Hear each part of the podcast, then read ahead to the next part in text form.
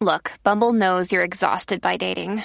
All the must not take yourself too seriously and 6 1 since that matters. And what do I even say other than hey? well, that's why they're introducing an all new Bumble with exciting features to make compatibility easier, starting the chat better, and dating safer. They've changed, so you don't have to. Download the new Bumble now. Welcome to another episode of Talking Fast, a Gilmore Girls podcast. I'm Suzanne. And I'm Alexis. And we're two longtime fans of the show, and we're excited to rewatch and recap it along the way.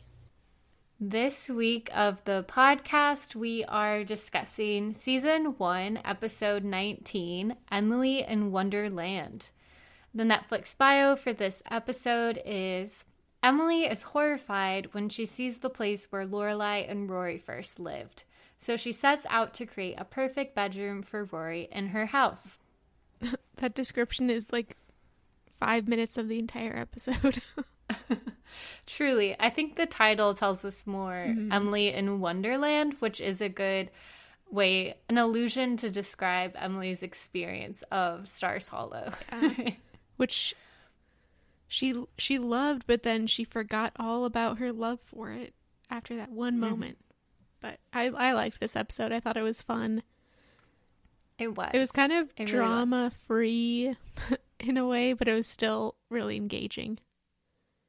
I felt like there was drama bubbling under yeah. the surface so many yeah. times though. yeah, that's true. Uh, it's tension. But we'll unpack that a bit more slowly in a moment. But of course, we need to attempt our talking fast segment first. You go first this week, it appears. Yeah. Well. To our well kept bookkeep- bookkeeping system in Google Docs. So, do you, are you uh, ready? I should say. Yeah, I think so. Okay. Three, two, one. Go. Okay, so Emma, uh, Rory invites Emily to Stars Hollow, and that's the main storyline in this episode, I suppose. Um, Emily goes to Stars Hollow to go to Kim's Antiques and haggles with Mrs. Kim. It's pretty fun. At the same time, we're also having a bit of Luke and Lorelai and Rachel love triangle drama, but nobody admits that it's a love triangle. Um, and uh, Rachel asks Lorelai to intervene with her for Luke. At the same time, Lore- Lorelai and Sookie see the Dragonfly Inn, and we're uh, we.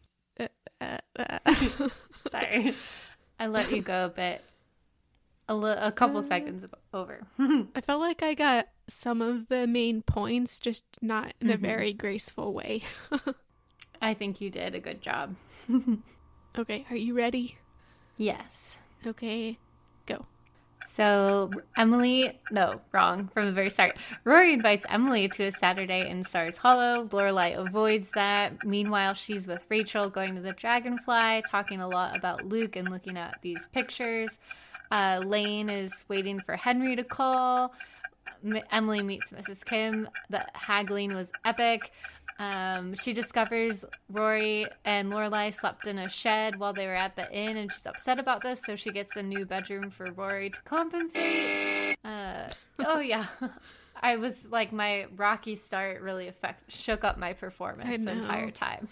I know. I think I did the exact same thing, mixing up Emily and Rory for some weird reason. I don't. I don't know why. Do you think? Uh, because like the Winter Olympics are on. This is my mind, like metaphorically, our our segment of talking fast is kind of like the skiing where they have to go down really fast oh, yeah. and then our like slow down the longer portion is i don't know what event that is just regular resort skiing i don't yeah. know something or like chiller the the speed skating that's like. Multiple laps and so they all get like lactic acid buildup or whatever and look like they're about oh. to die. Yeah. Wow. I wasn't sure where you were going with that olympic analogy because i'm definitely like we definitely are not olympians with our talking fast segment. But uh we're training. Yeah yeah. By the time we get to you know season six or seven people will be shocked at how good we'll be. Yeah. we'll see. mm-hmm. Okay, should we slow down and look at this episode, which was, yeah, pretty fun, as we've said. Yeah, seriously. The episode opens with a scene I nearly gave a gazebo moment purely for laugh factor because last week I let the autoplay go and I watched the first couple minutes of this episode on accident before, you know, we were recording for the last episode. And I saw this joke about Lorelai and the I think partially what gets it is the story's funny. She was like an infant with a big head, so she destroyed her baby pictures. Um, so she's not haunted by the memory. but and that's a funny story. Like I'm laughing as I tell it. But it's also the comedic timing of Alexis Bledel and Laura Lauren Graham and Kelly Bishop. Like their timing and the back and forth and the way that it builds is just so it was so well done. And i laughed like the second time i watched it again this week too. The oh so good. Yeah i i loved it. I didn't have that great of an analysis of it. I just loved it. Yeah like the I came downstairs. She was burning her photos. like it's like she actually burnt them and they no longer exist. she was a beautiful baby. Except I have a brand new nephew who I haven't met, so I can't really speak to his cuteness beyond pictures. Mm-hmm. But every picture I see of him, he's like swaddled really tightly.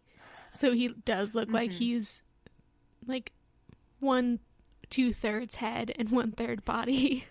mm-hmm. But he's pretty cute. I think. Yeah, I have a new niece I haven't met yet either, mm-hmm. who is very cute from the photos, but I have to confirm in real life still. but I myself was a big headed baby. Oh, the doctor actually asked my mom if it ran in the family. oh, gosh. but and I love that line where they're like, "Yeah, you grew into it eventually. It only affected her balance." Oh, I didn't really I didn't know that there I mean, I should have known that there would actually be babies with larger than normal heads. But also, mm-hmm. what is mm-hmm. normal for a baby? I don't really understand. Exactly. They're all essentially aliens for the first few months. That's true. and they've just developed with inside another human being, just like aliens do. Mm-hmm. So, on that note, sorry to any expectant mothers out there. Seriously the the main point of this scene is to set up the storyline for the episode, which is Emily agreeing to a day in Stars Hollow, which is a very sweet offer on Rory's part. Mm-hmm. Reminded me a lot of her agreeing to go golfing with Richard. She was the one to invite Emily for to spend the day together, and Emily was instantly like so happy to accept, and I was very touched yeah. by that. yeah, it was very cute. Lorelai, of course, does not want to take part in this, so she comes up with excuses. She has to work and all that. For for all of the different storylines that we've had in these episodes, I feel like this one is just the this entire episode is like a Stars Hollow moment because it is mm-hmm. just like a Stars Hollow appreciation episode and it's heartwarming in most of the episode, I, would say. Uh, after Friday night dinner, the next day, we're at uh, Luke's. So this is right before Emily's going to be showing up to walk around with Rory, and we get another great comedic episode of Lorelai freaking out about having the eggs on top of her pancakes, gog- goggling at her, googling at her, mm. ogling mm-hmm. at her. Yeah, that's it. Which I've never thought of it that way, but I also don't think I would want the eggs on top of my pancakes. That seems weird. It's a strange move by Luke. Yeah. I don't know why it'd be such a big deal. Maybe it's to get Luke to walk away so that Rachel can stop by. I'm not really sure, but this scene, speaking of Rachel, contained my I almost forgot what it's called, our Lorelai's Closet nomination mm. for the outfit she's wearing here. It's mm. this purple sweater and it's a very like casual kind of purple sweater, and then her jeans are like what I think I would describe as like the boyfriend jean that you see mm-hmm. people. Well, basically, what I thought was fun about this outfit is that this outfit is what anyone on like TikTok would be wearing. you oh, know, yeah. it's like that the sweater that's almost like a little crop, so it's like you have some belly showing, and then girls are being cool and not wearing bras as often, so they often don't wear a bra with the look either. And I saw actually Rachel on The Bachelor yesterday was wearing a sweater like this, but anyways. And then the jeans are like uh they're so beyond skinny jeans right now Yeah. too, you know? So her jeans are a bit roomier. Um and then later on she pairs this with a leather jacket as well. So ultimately what I thought was neat is how cyclical fashion is and how this even though it's retro, it's very in right now, I would say, Rachel's outfit, and it only makes her even cooler. Like, she's just so, you know, she's this cool, swept into town, she does photography, she looks so fresh. She's got beautiful curly hair that, like, actually looks like real curly hair, and I'm just in awe. Mm-hmm.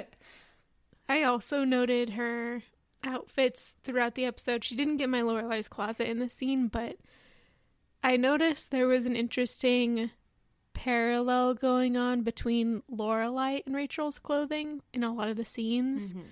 Like they'd be wearing the same color, or when they both mm. w- went to the Dragonfly, they both had le- leather jackets on. yeah. Just like slightly different styles. Like Lorelai's was a bit more like a leather blazer type of jacket, so it's a little bit more mm-hmm. formal. And Rachel's was a bit more. because she'd been working. yeah, Rachel's was a bit more, you know, loose, I guess. and I think it kind of uh, mirrors their situations with Luke, where Lorelai is a Mm-hmm. bit more. I hesitate to say that Lorelai is more formal because I don't think in any other circumstance we would say that, but she's more maybe Right. reliable, um, which you could Mhm. associate with that. And then Rachel's got the more kind of free flowing outfits and character. So I thought that was interesting to note throughout the Mhm. episode. Yeah, that's a good eye for the parallels between their fashion and then their actual situation. And it's got me thinking with like the friendship forming between the two of them. This could have been so interesting if they pursued the path of an actual love triangle, which we almost never see, but like Luke's into Lorelai, Lorelai's into Rachel, or Rachel's into Lorelai, something fun like that. Or thruple. Yeah. Like Oh, all gosh. three of these people could get along, I think, actually in a relationship. And I don't blame them for not doing that.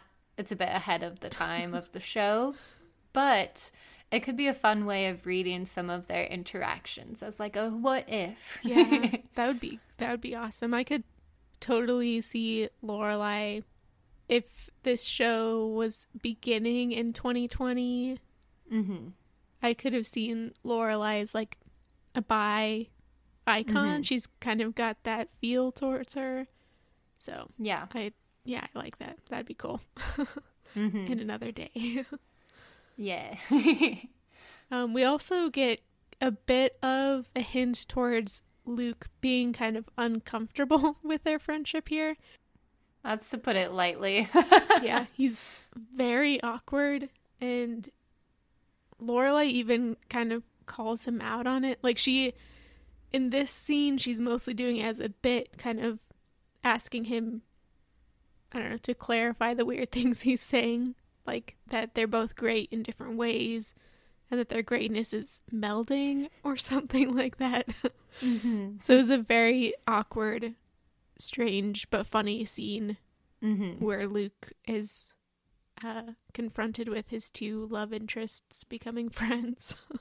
Um, the and something else that surprised me in this scene, it had a lot packed into it, is that as Rachel is going through all of these different photos she took at the festival and shortly after, she brings out a picture of the old dragonfly Inn. And I was like, oh, yes. so cool.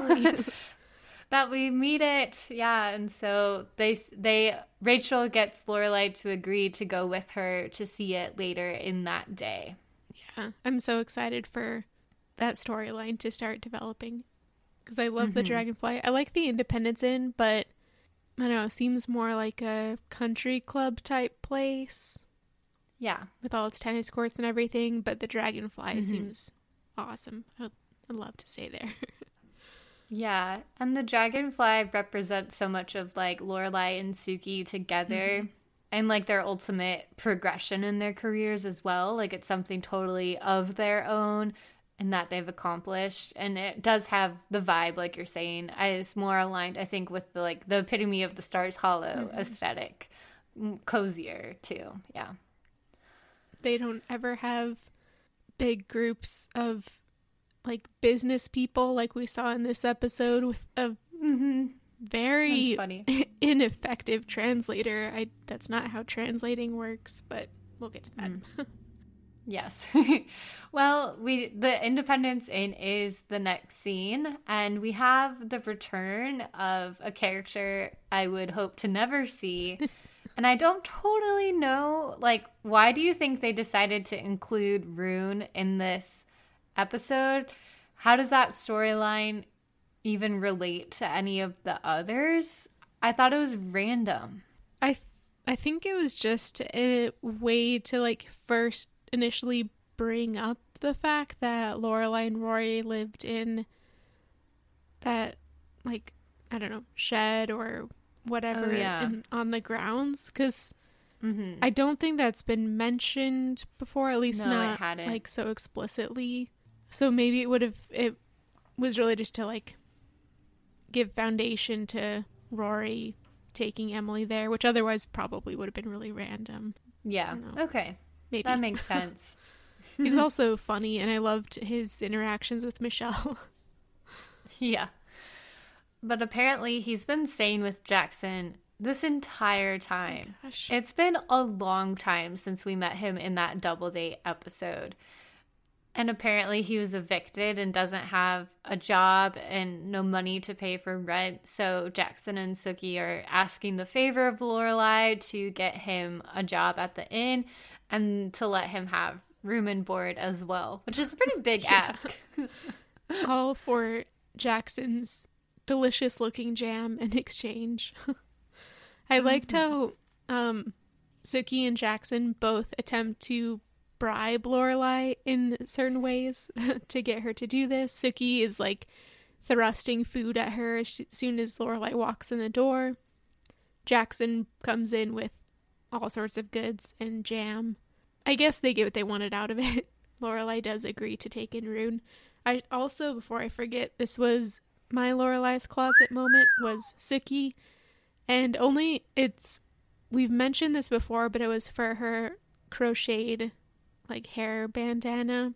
This one was like a light blue crocheted bandana, but then she also had like a really deep blue chef's coat on and it looked really good on her and it brought out her eyes and everything and I just loved her whole outfit in this scene, especially juxtaposed to Jackson's like farm farm hipster farm they both looked very different but still the same.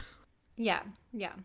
So after our little scene at the inn, which is really yeah, just to establish Rune and the shed where uh, Lorelai and uh, Rory lived. Emily arrives in Stars Hollow. she is worn heels and immediately sinks into the grass outside of Lorelai and Rory's house, which I thought was funny.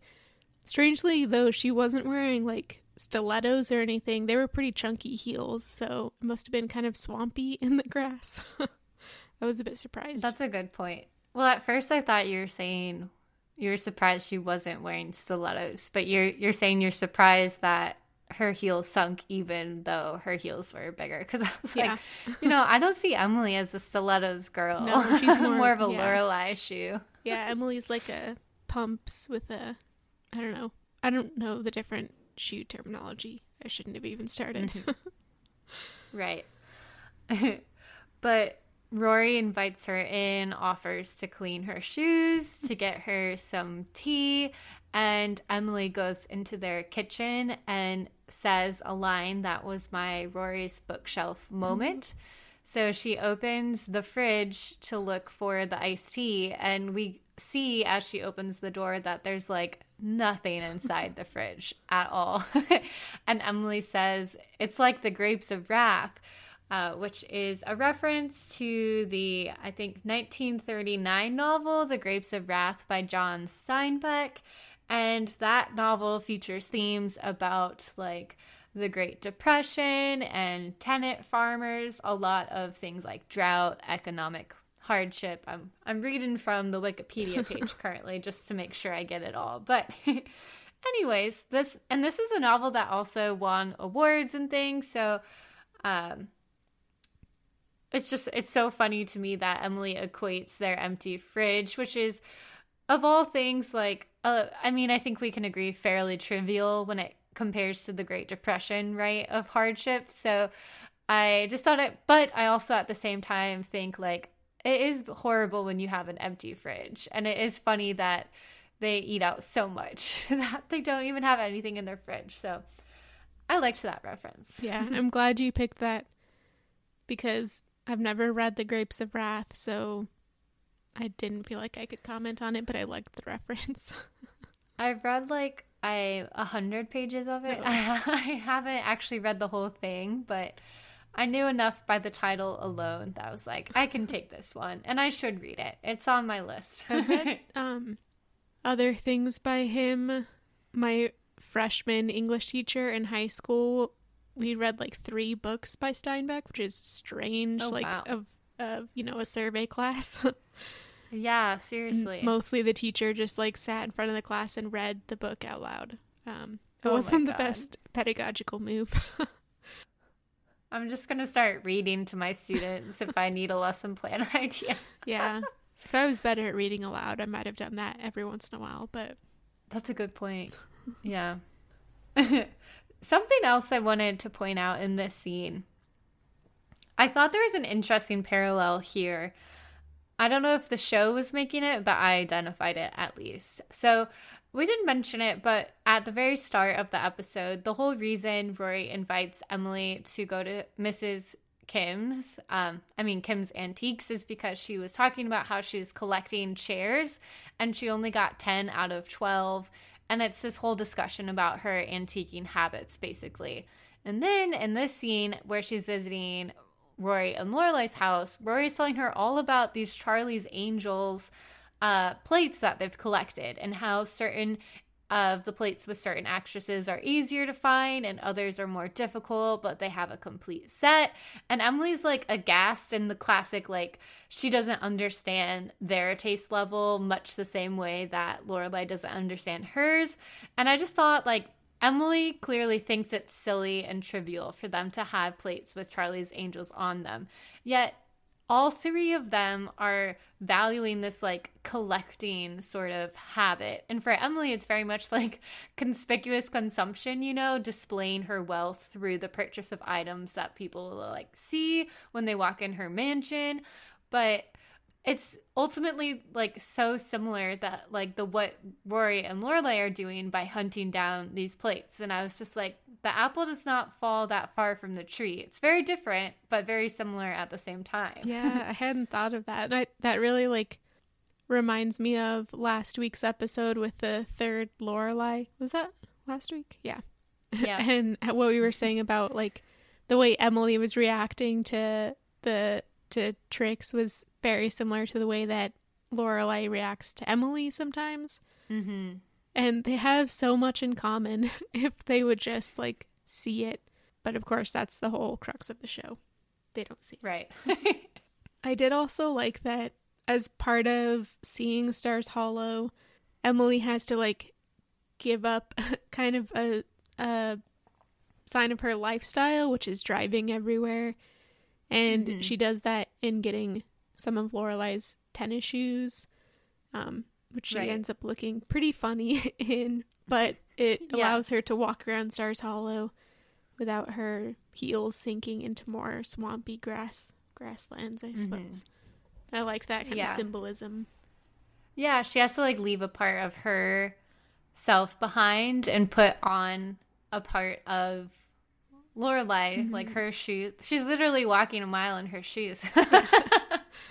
and quite like the entering Wonderland of it all. Like in Wonderland, doesn't she eat something or drink something to get small mm-hmm. or big, right? And so the shoes are almost that like magical item that will help her immerse herself on this journey through town. Yeah, So that's true. we got some symbolism, baby. Woo! Just like Lane parsing through subtext later on. This was an episode for English majors. it really was. I wrote down that Lane is basically an English major. yeah. Well, we'll get there. So Rory and Emily walk around town, um, and they go to Kim's Antiques, of course. That's the whole destination. Emily's first reaction is that it's terribly unorganized, which is kind of true. Like everything's stacked up. It reminds me of the room of requirement in Harry Potter. It's just like a point. stacks of things, and you have to go searching through and find things. But Emily does catch something does catch her eye, and so she decides that Kim's Antiques is a great place. um, but while she's looking around, Lane comes up and wants to talk to Rory about Henry, who was the guy that Lane was dancing with at the party, um, the infamous party. Um, but he hasn't called yet, and I guess it's been a full week since that party.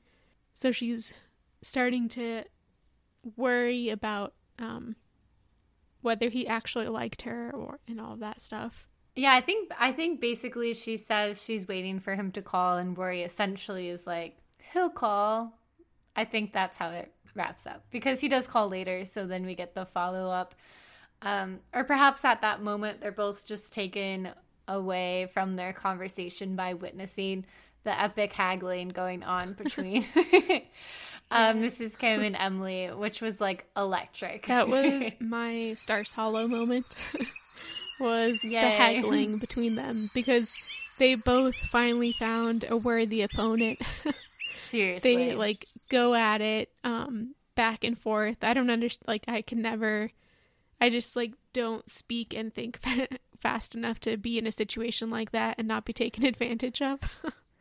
It was so fast. Yeah, and they came up with, I guess, a good deal. I'm still kind of unsure about what they agreed on, but Emily was happy about it, so that was something that I just thought was it was kind of quintessential Mrs. Kim and Mhm. Emily all in Stars Hollow. Mhm. A, a nice moment. Yeah, and I think what I liked about it too, like, because the minute she walked in, I'm like, oh, two greats are about to meet, you mm-hmm. know, like two very formidable women.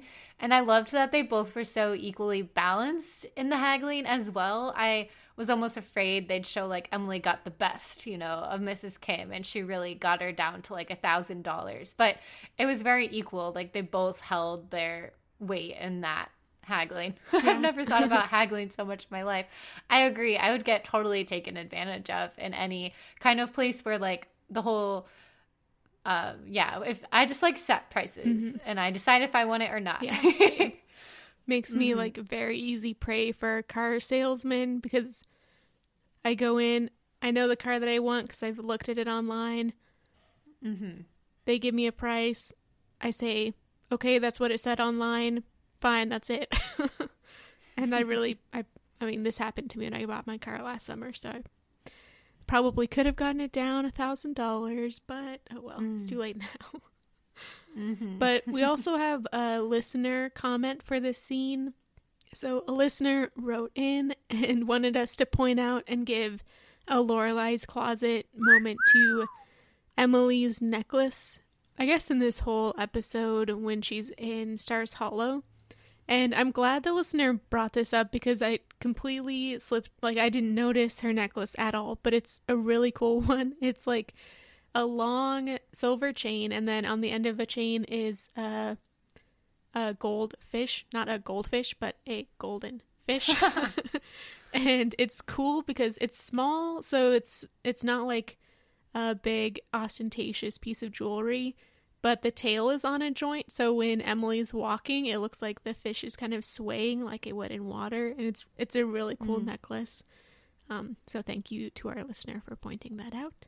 Yes. When I read that, I asked you, I said, is she wearing a necklace at all? So clearly, um, it's so, it's good to have people helping us have an eye out for the many fantastic details of the show. Yeah. so that was good.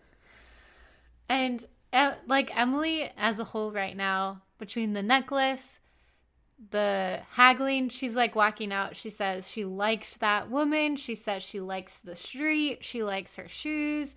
She's in like in a, a good mood. She's very just alive. And I start to get that feeling of foreboding again after, since, you know, I dutifully write down the Netflix bio each time.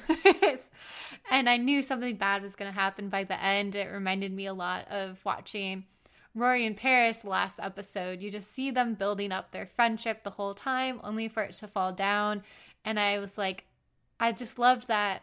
As Rory says later, her goal was to make Emily feel included in their life, which is such like a heartfelt goal. Like what a smart 16-year-old she is. Like wow.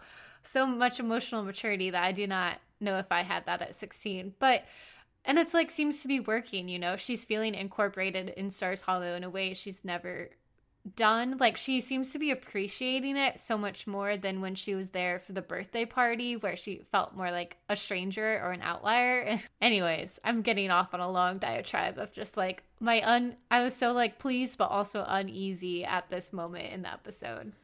Yeah, it was so it's just so like pure in a way. Mm-hmm. like the mm-hmm. the excitement that Emily had even just being invited to Stars Hollow and like yeah. all she's been wanting this entire time was bonding with Lorelai and Rory. And if she mm-hmm. can just mm-hmm. get it with Rory, that's good enough for her at this point. And they're having mm-hmm. such a good time. Then it That's ends. a good point. and we had just finished the last episode where she admits, you know, that she once she's like holding on so tightly to that obligation of the Friday night dinner just so that she can see them. So for her to then be invited openly and freely by Rory must have felt so fantastic for her. Like this is beyond the obligation. Yeah. Unfortunately, as we've said, things go badly. But first, let's catch up with Lorelai and Rachel um, before we get to the big drama, we can leave that till a bit later. Build the suspense ourselves. Yeah. We can do it too. Are you feeling uneasy right now, listeners? we are pros. Okay. so Rachel and Lorelai have gone to see the Dragonfly, which is kind of a decrepit property, but I loved it. Um, mm-hmm. specifically the wisteria. I think that's those like purple flowers that were hanging off it. Yeah. I thought they were lilacs. I thought lilacs were bushes. I'm gonna look oh. this up because oh. I I mostly think thinking of wisteria because of um Wisteria Lane. Isn't that a thing? Yeah, but I I've just been rewatching Bridgerton and one of the houses is like oh. covered in wisteria. Oh yeah. Okay, yeah. It's it's wisteria if it's like it's okay. kind of like on a vine. It's a tree mm-hmm. and then the purple like are it's like a weeping willow just with purple flowers. okay. This was actually my Stars Hollow moment was when we first get to see the dragonfly in person for the first time. And I'm glad that you clarified what flower that was because I was going to say lilacs. um, but it, yeah, it's like, as you said, it's very decrepit. There's like even whole entire trees mm-hmm. that are dead laying on the roof of the porch. But despite all of that danger and, uh, you know, rundownness of it all, it still managed to be, manages to be so charming. Mm-hmm. The wisteria is like such a pop of color. The like just the general architecture. I'm not I don't know how to describe architecture, but it's like like just lovely and it made it made me think of all the things we said at the start of the episode like once we're in there everything that it means to the characters to the vibe that it brings to the town so many fun things happen there and it just made me very nostalgic and happy that actually I don't need to be nostalgic because it will be coming up soon. so it'll be fun. We also get a bit of a hint in this scene about what Rachel is thinking. She strangely mm-hmm. kind of surprises Lorelai by saying that she thinks she's ready to settle down with Luke and she really wants to put down roots, um, mm-hmm. kind of start living her, her life uh, in Stars Hollow with Luke, um, which Lorelai is kind of taken aback by. Um, but Rachel does seem more or less sincere here. I mean, we don't know her very well, mm-hmm. but she does seem serious about it. She sounds like she's, you know, a contestant on The Bachelor saying that she really wants to settle down with this guy. So she's for TRR exactly. for the right reasons. Yes. Rory actually says that later in a line. Oh. So, okay. We'll get to it then. but speaking of, this might be getting us a little off track, but I did have this like question as I was watching if Rachel was a bit in her pursuit of spending time with Lorelai. I almost wondered if it was a bit like for TWR mm-hmm. for the wrong reasons. Like I almost wondered and I don't say this as a way to like attack Rachel's character. More so I'm wondering if she is a bit like um aware of the relationship between Luke and Lorelai in terms of either if she if she suspects it's romantic or if she just I mean she she knows that they're close. Like she starts by showing Lorelai the picture that she took of Luke and Lorelai and then she begins to like befriend her, disclose all of this personal information to her, then eventually like builds to asking Lorelai to say a word on her behalf to Luke and it ultimately works in the end. So I almost wondered if Rachel had this plan all along to get close to Lorelai, to get her to cement her relationship mm-hmm. for her. Um, and again, I don't necessarily think that's a, a bad thing, but I wondered if it was more accidental or planned than it. Like, I don't know. It could be somewhere in between. Yeah. Yeah, that's true. I also kind of felt like it was another instance of her kind of laying a claim on Luke in a way. Mm. Like, making it clear to Lorelai that Lorelai's potential with Luke was no longer. Um, and I kind of mm-hmm. got the feeling that that's what Lorelai was also not quite allowing herself to think to feel in the scene because she kind of looked taken aback um, by Rachel's whole revelation that she wants to settle down with Luke. So um, so I had I was getting a bit ahead of myself, and they have another portion of the conversation I was referencing is when they are at Luke's, and this is the first time we're actually in the set that is his apartment. This is also when Rachel is asking. Uh, she well, she's like updating Lorelai, saying that Luke. She tried to talk to Luke about wanting to settle down in Stars Hollow, and that he didn't believe her. And this is where her request comes in to Lorelai, like, if it happens to come up at any point, which is, of course, like, of course it will come up now that you've mentioned it. Um, could you say a good word for me? Like, convince him that I want to stay in Stars Hollow. And that is like, so, yeah, I think serving the double purpose, like you said, of like kind of twisting her arm in a way to you know, get their relationship cemented, but then also hope like helping her get a friend like by asking this favor of Lorelai. It's showing that she's like it's like an intimate favor to ask of someone and I yeah, I feel like there's a lot of ways to read what's going on between Rachel and Lorelai and then later on Lorelai and Luke too. I actually nominated Rachel's request for my Friday night dinner critique mm. because mm-hmm. I think it's rarely a good idea, especially as a new friend, to ask somebody to intervene on your behalf with somebody that they're close to mm-hmm. um, especially when it comes to romantic situations. Uh, it's putting yeah. Lorelai in a really unfair place because now she has to decide. Hey, she has to think about her own feelings in this. Is she going to be, um, she's almost given the opportunity to sabotage Luke and Rachel's relationship, which she doesn't do, but she has to mm-hmm. decide between going for her own feelings or um, going for Rachel's feelings and potentially making a new friend with Rachel, but then at the same time potentially ruining her relationship with Luke because she's stepping in where she doesn't like it's none of her business. And also, she doesn't know Rachel, so whatever Rachel is asking her to do towards Luke could end up being really bad for Luke. Like, it could be a really bad thing um, that Lorelai or that Rachel even wants to stay. What if Luke doesn't want her to, um, and he just hasn't said it, and so now Lorelai's just in the middle of it? I don't know. It just seems like a bad. It's just always a bad idea to get in between two people in a romantic situation. Mm-hmm. And it's made even worse by the fact that Lorelai and Luke are kind of into each other. Yeah. So it does seem kind of and it, it I don't I like Rachel's character, but I read this as kind of again staking her claim on Luke and also mm-hmm. kind of as a malicious in a way thing um, where she's really trying to make it clear to Lorelai like at this point if Luke doesn't believe me it's your fault rather than it's still Rachel's fault.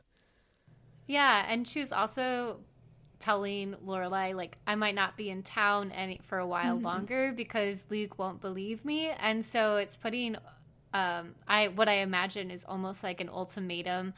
I could see it going there mm-hmm. if Lorelai hadn't intervened because it's like, well, one way to convince Luke you're planning to settle down is to do that, you know, to take like you could buy, you know, rent your own place in Stars Hollow and put down roots and say, like, I'm still here, like, let's do this. But instead, like, if he doesn't believe her after she's only been there a short amount of time, like, she's just gonna up and leave. That's no way to communicate.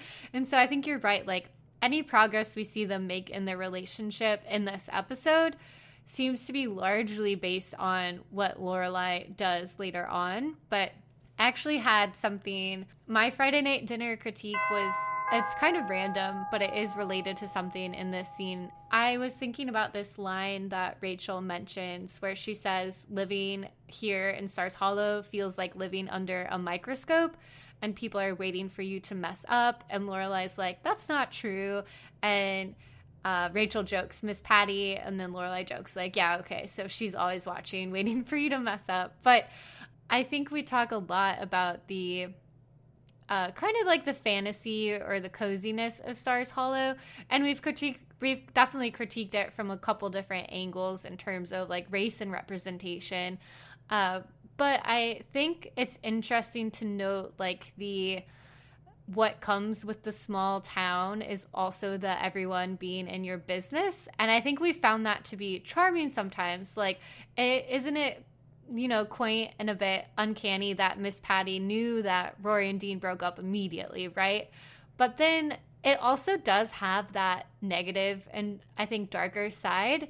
And I think it would almost like reading it that way would grant a bit potentially like of a sympathetic reading for Rachel as this kind of like alienated outsider, truly kind of like alone and separated from everyone else in town. And we don't really see how they treat her, but I feel like we could like guess.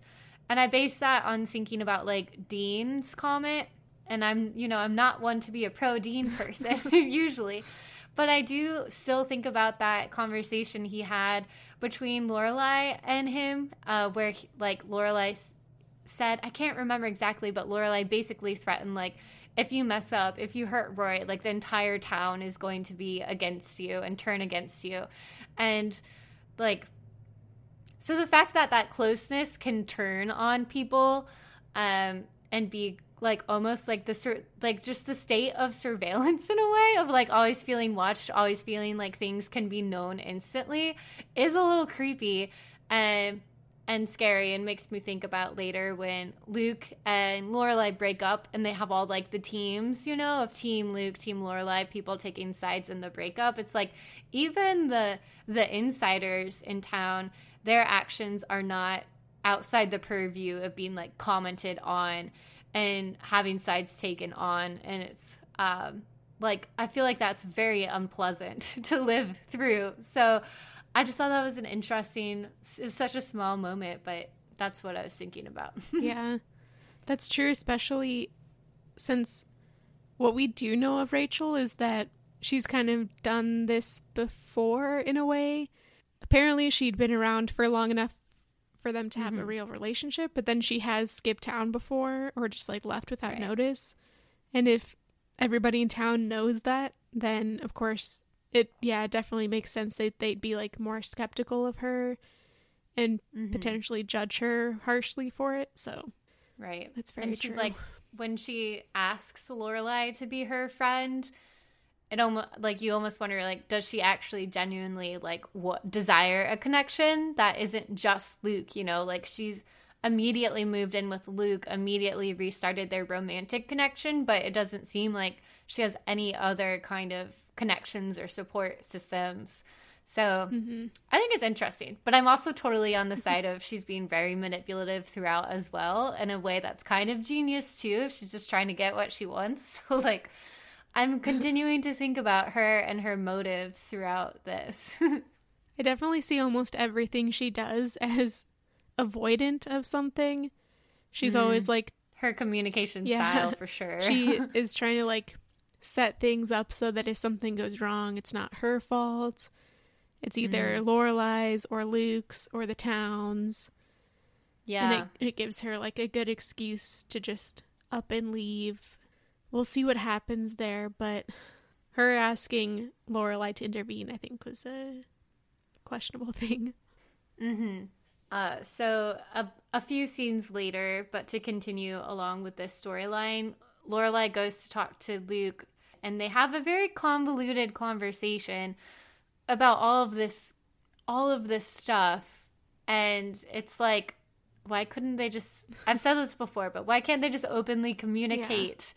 It's so frustrating to observe, like Lorelai saying, she's like, "Here it is, right in front of you." referring to the relationship between Rachel and Luke, but also like the subtext is like, here I am right in front of you. And she says, unless there's some other reason you don't want to like stay and commit with Rachel. And he's like, like what? And they're like, there's nothing else. But like, clearly there is. Yeah. it was just a full scene of like almosts. kind of like mm-hmm. when they were planning on painting the diner and they had all those scenes Yeah. of like almost kissing. And this mm-hmm. is both of them like just just about admitting that they like each other but not wanting to go there. And it was it was such an uncomfortable scene. Yeah. And he says at one point, You're pushing Rachel on me. Um, how do you know what I want to happen? And that's like Luke talking. And I think that's when it's like, yeah, Lorelai has been I think she's putting herself in a weird position because she doesn't want to admit or pursue this relationship necessarily either because she's probably scared, also has feelings for Max, but she's also been put in that position by both like Rachel and Luke to a certain extent. And it's so weird that she ends up feeling like the person who got them together when she's at the end, like watching them together, and you can tell she's like, I encouraged that, like I made that happen, and now I feel like she's angsty and pining by the end of the episode too, you know? So it's like, how did this, how did these like roles reverse in this like way? She got so caught up in this and like pushing him to be with Rachel, like almost maybe trying to push herself to feel like that's the right thing. Like, it, I don't know. It was so weird, so avoidant as well in a way. Yeah, it's almost like she was hoping that in I don't know, it felt like something that would happen like in high school or something where you would mm-hmm. talk to your crush about somebody else in the hopes that they would then cave and admit that oh no, I'm actually into you. Oh yeah, or like you're like you're just so like um like you just want to be close to Yeah. them. So you're like, if, well, if they trust me to talk to me about it, at least you know I get that. Yeah. It's so sad. yeah, you're right. There's definitely something not mature about this conversation. Yeah, we also. Luke says that Rachel has said these exact same things before, which makes her earlier comments about like being because Luke doesn't trust her, so she's about to leave. Like, it just makes that so much more clear because she's clearly said this stuff before, and she's clearly blamed it on Luke before for him not believing her. um, and then left, and it's happening all over again. Lorelai, who doesn't have experience with Rachel, is just kind of falling for it. Uh, It's just not not good. I know it sounded so similar to the conversation between Lorelai and Rory after Christopher left, and Lorelai was saying, "Trust me, I know him," and Rory was a bit skeptical and falling for it. And here Luke is saying very similar, like, "You don't know her, I do. You like don't understand the situation. She's done this before." Uh, very parallel situations there too. That just made me realize how similar Rachel and Christopher are. Down to the Oh, leather jackets. Oh my god! They even they have like the same attitudes and characteristics. Mm-hmm. Except Rachel's like actually good at her Yeah. job, it seems. but there are incredible parallels Yeah. there. Like the ex in both of their lives that keeps coming back and like disrupting their relationship progress as well. Oh, that's good. Maybe we should just get Rachel and Crystal or Christopher together. I know. See what would happen. Ah, we're feeling lots of pa- we're feeling a lot of different pairing possibilities from this episode. I feel like the writers have a lot of different ways they could go. Yeah, some fanfic is uh, in the works.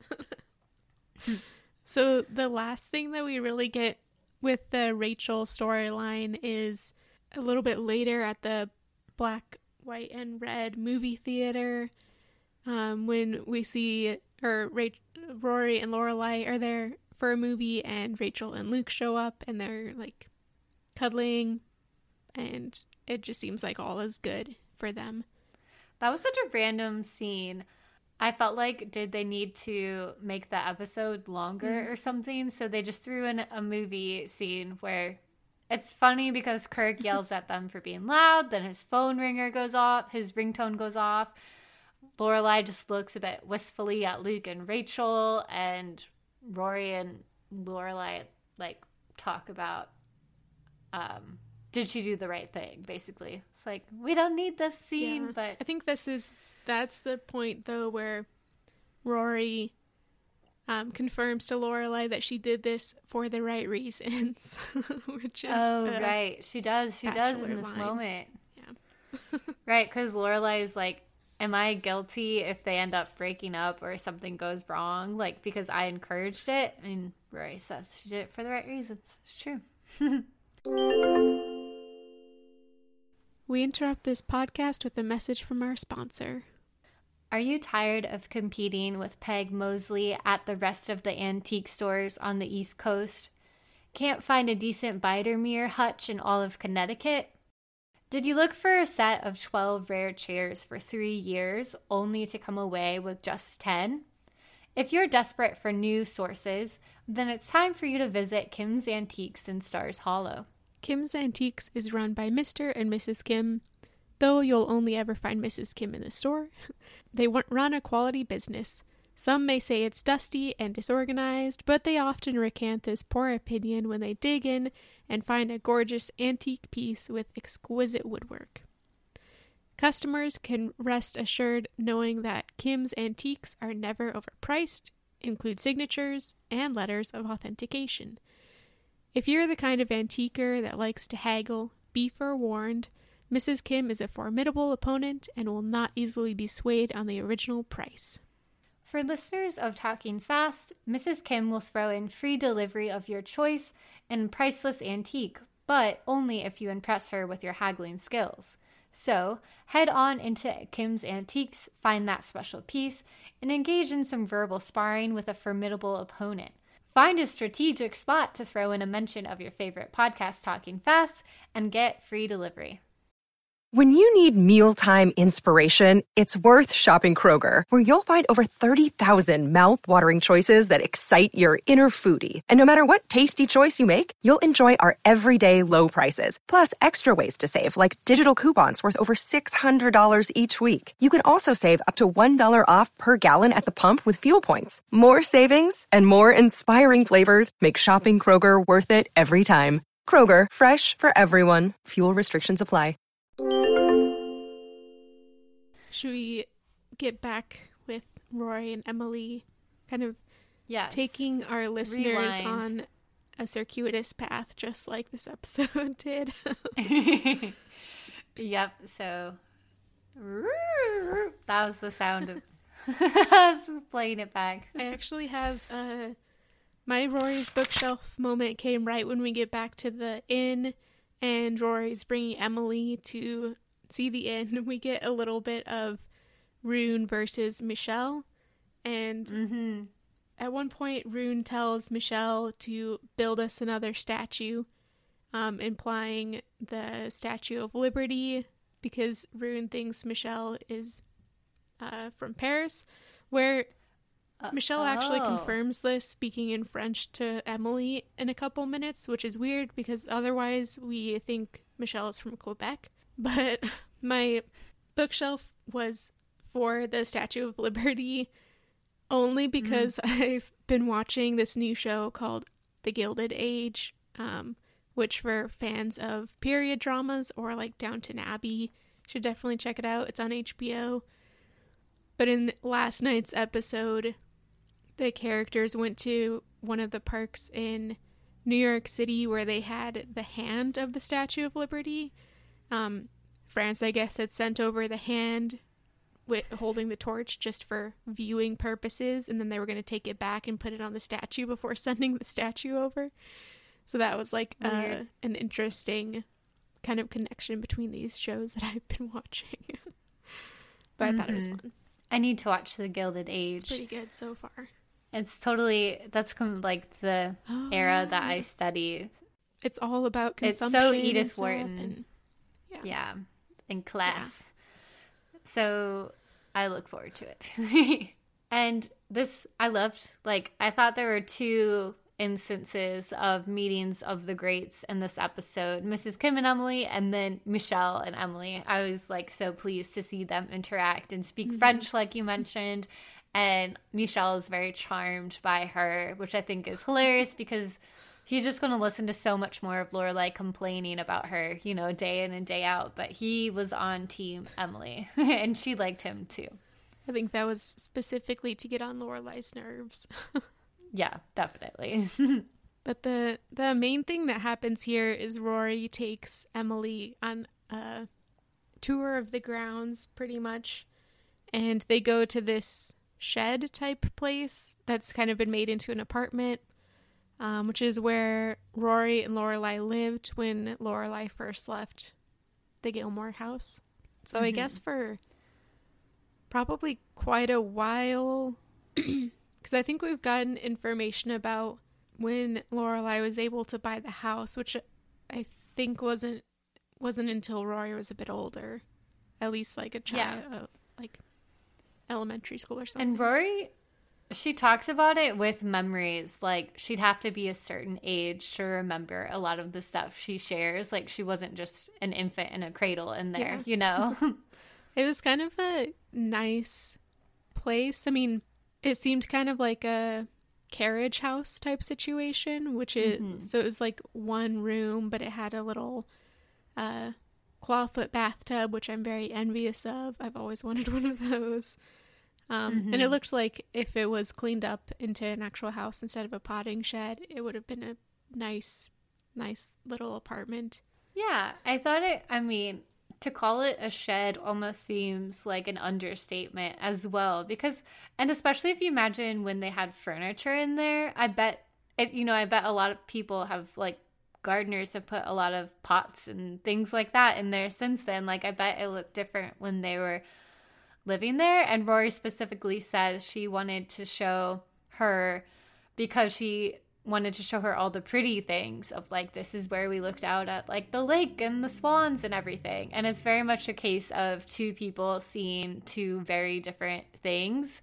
Like Rory looks at it fondly and thinks it's pretty, whereas Emily like walking in and seeing the shed was actually my gazebo moment which is similar, I think, to some I've done very recently in the past. But I guess I'm just like a sucker for these Emily, like, um, the acting by Kelly Bishop in these moments we've seen is just so like powerful to me. It really affects me as the viewer and I just feel it. I feel so deeply like what she's feeling, the expressions that she does. And I felt like this was similar to some of your moments you've said for Richard and Edward Herrmann, like the unspeakable communication. She was doing this like do you just see her walk in in the door and she's like it's dawning on her. She's realizing like this is where Lorelai ran away to and like this is the place that she chose over staying with her family and their condition of life.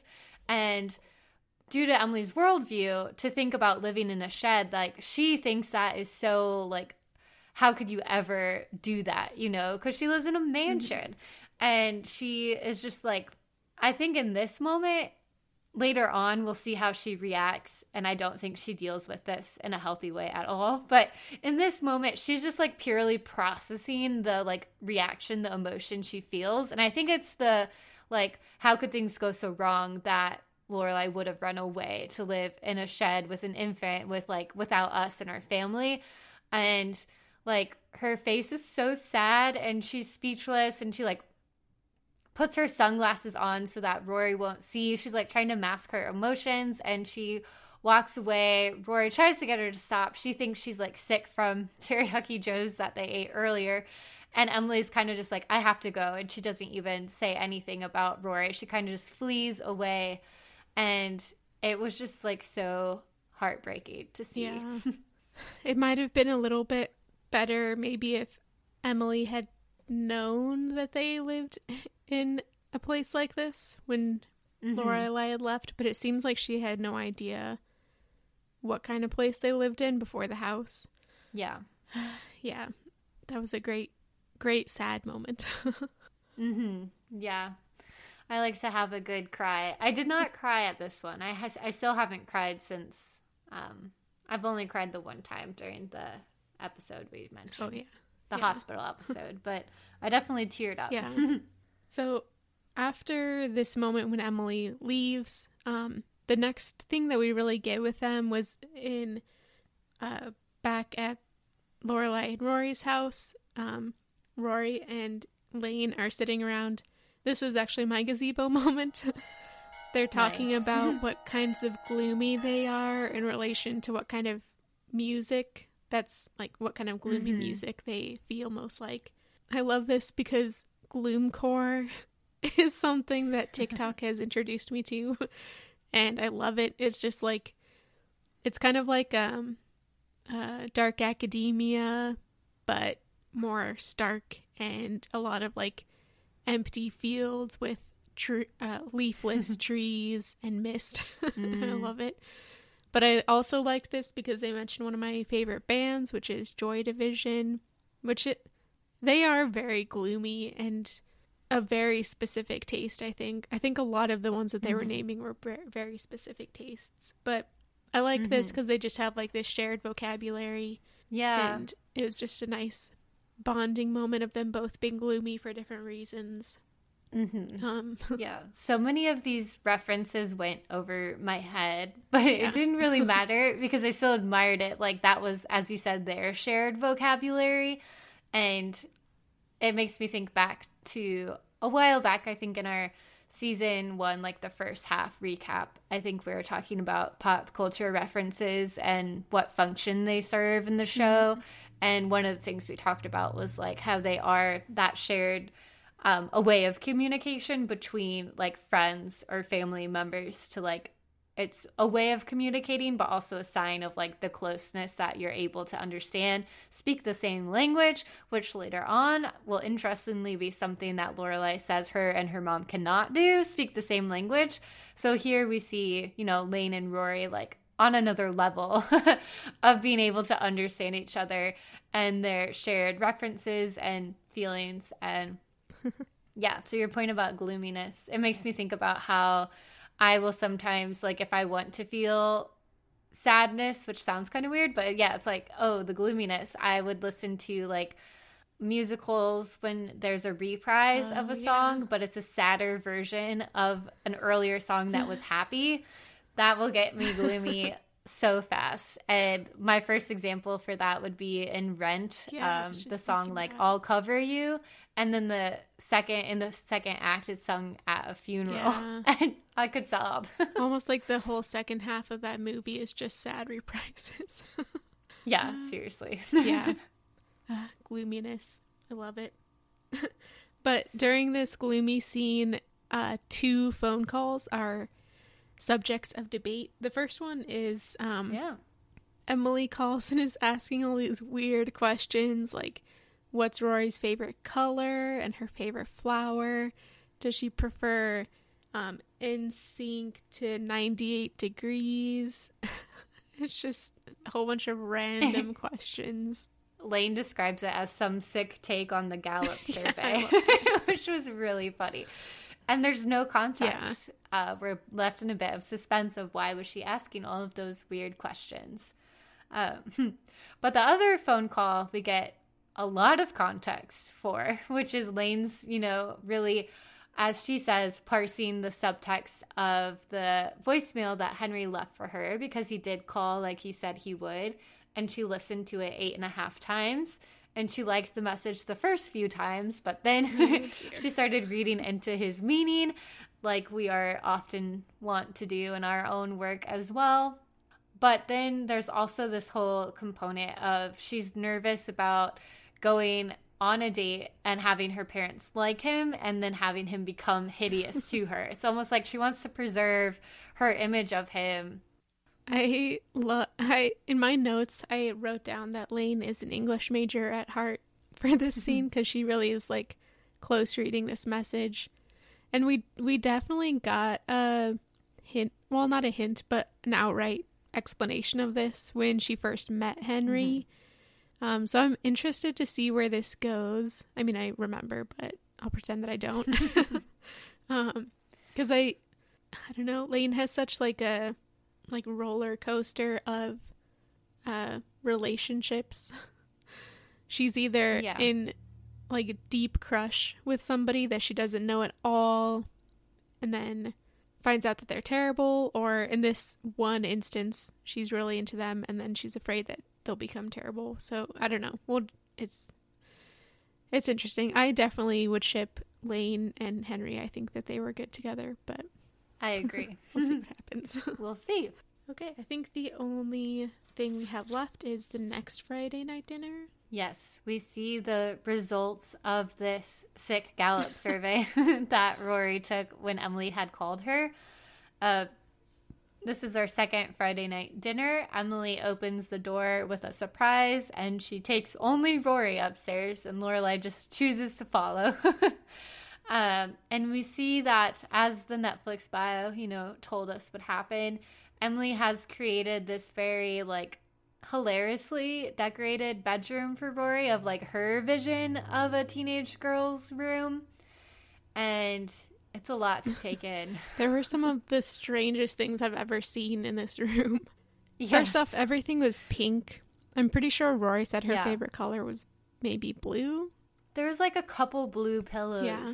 Apparently, she'd been asking for an accent color because, God forbid, a teen girl's room could be anything but Yeah. pink, apparently. And then there were like NSYNC posters and stuff. And I have to admit, I mean, I was, if this came out in like 2002, I was like 11.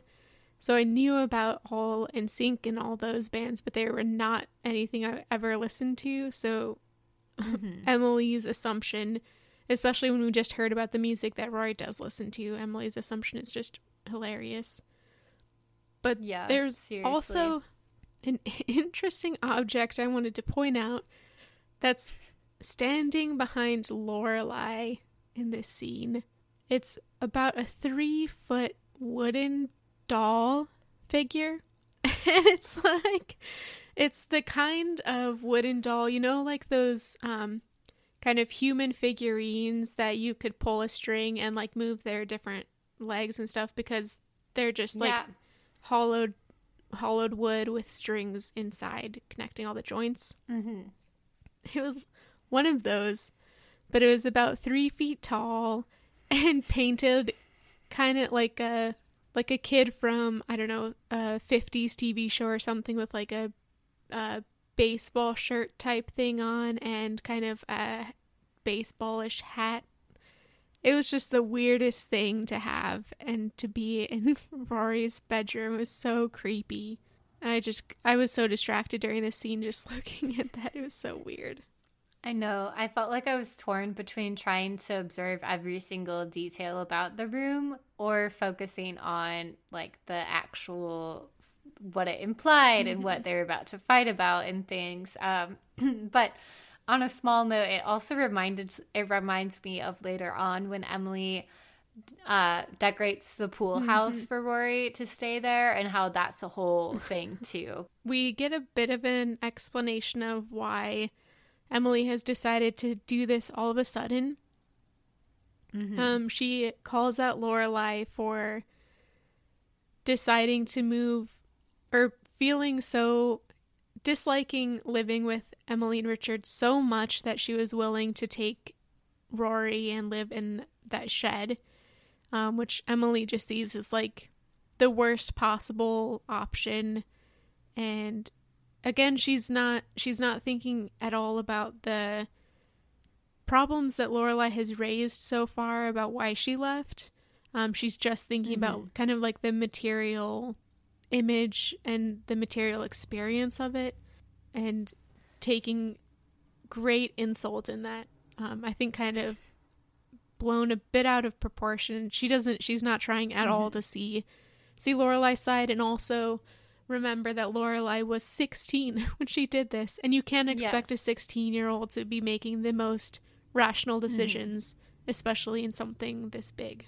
Yeah, it's like earlier in the scene that I nominated, that was her just like experiencing this pain from coming to terms like in the physical mm-hmm. space of like this rift in her life and this like thing that hurt her so much and then in between that scene and now rather than like processing the hurt something went haywire and she it transformed into like feeling offended mm-hmm. like you said by all of this and lashing out at Lorelai instead of trying to have a conversation about it blaming her and saying like how could you have done that and chosen that over us and like how yeah, it's a very you versus us thing when it could have been a completely different conversation. Like, let's talk about the problems that led you as a 16 year old to make that decision and like how we were partially like greatly responsible and it could have been very different and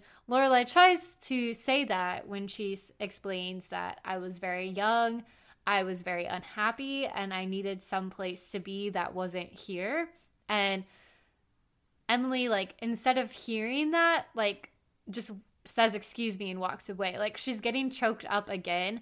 And I think that could have been a moment, too, where if she had listened, like you said, she maybe could have like actually started to understand where Lorelai's coming from, but she starts to feel things mm-hmm. again and just chooses to leave rather than have that actual conversation. This is yet another, I think, person choosing to avoid mm-hmm. rather than confront here. Like this could have been a moment forward for them and yet it's just another moment of like stasis or backward like going back yet again to the original thing but always returning to that scene of like her leaving but not being willing to move forward or do anything about it as Rory later questions like will you ever be able to like change this? And Lorelai feels like the answer is no right now. It's so sad thinking back about the beginning of this episode and what we were saying earlier like it was just so it seemed like Emily was accepting things and she was like enjoying being a part of their yeah. life. She was feeling more confident about always being a part of their life. And then this happens and she decides to throw money at it, um, but not actually confront anything. Mm-hmm. It's so disappointing. Seriously.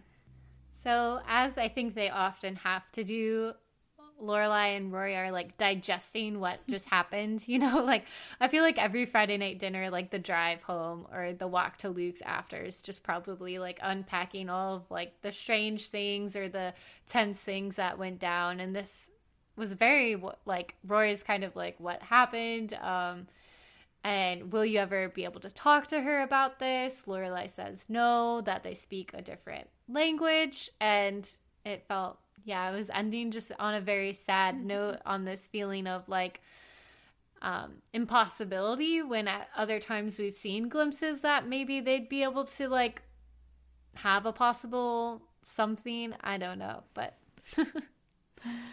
Uh, I did like the very last scene of the episode though, mhm. which is outside the dragonfly. There's kind of a picnic happening.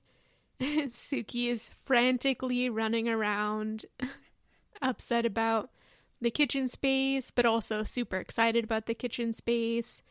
And Mhm. um, I just I I don't know. I just liked this last scene to end this very. I don't know. It was a fun episode, but it did end. Otherwise, it would have ended very sad. I think. Mm-hmm. Yeah, they're like planning for the future, you know, um, talking about like Lorelai and Rory asks like when they'll have the inn, and Lorelai says not for a very, very long time. And we're left with like Lorelai's awareness of something that could potentially seem impossible, but she believes it will happen in years probably. And it's like juxtaposed with her she doesn't like believe that for her and her mom. It's almost like, you know, like the inn is a dream. She knows it's far away. She knows it's nearly impossible to get, but she has faith that she'll get there. She doesn't have that same orientation toward her relationship with her mother when like we she could potentially. Like that's what Rory was asking her like is that possible? So it's a very interesting the theme of like um like the like the fantasy or the dream, the goal and like what you've like allow yourself to dream for and achieve for and what you don't. And yeah you're right that we had like the sad she doesn't have that with emily but she does have that with like sookie in the inn at least at this moment Yeah. in time. We uh, we also got that same theme of dreams versus reality with Rachel and Luke and their Mhm. whole storyline. It's interesting that this episode had so many like through lines, I think. Um yeah not that other ones don't. Maybe we just noticed them specifically more this time. yeah no i think this was like very much a um like we're getting very close to the end of season one and i think they're starting to build and build and they're really like juicy episodes i think Oh gosh, I can't remember how the season ends. We're almost there. Me either. It'll be fun. Okay, cool. Well, I think that that's that on this episode. Um, so Mhm. send us your gazebo moments from the full first season um, for a special episode that we're going to record after we finish recapping the season. And you can send them to us at talkingfastpodcast at gmail.com or on Instagram at talkingfastpodcast. And you can either type things up or send a voice memo um, and we'll be happy to include it. And also, don't forget to rate us and review us on Apple Podcasts. Okay. Talk to you See you next next week.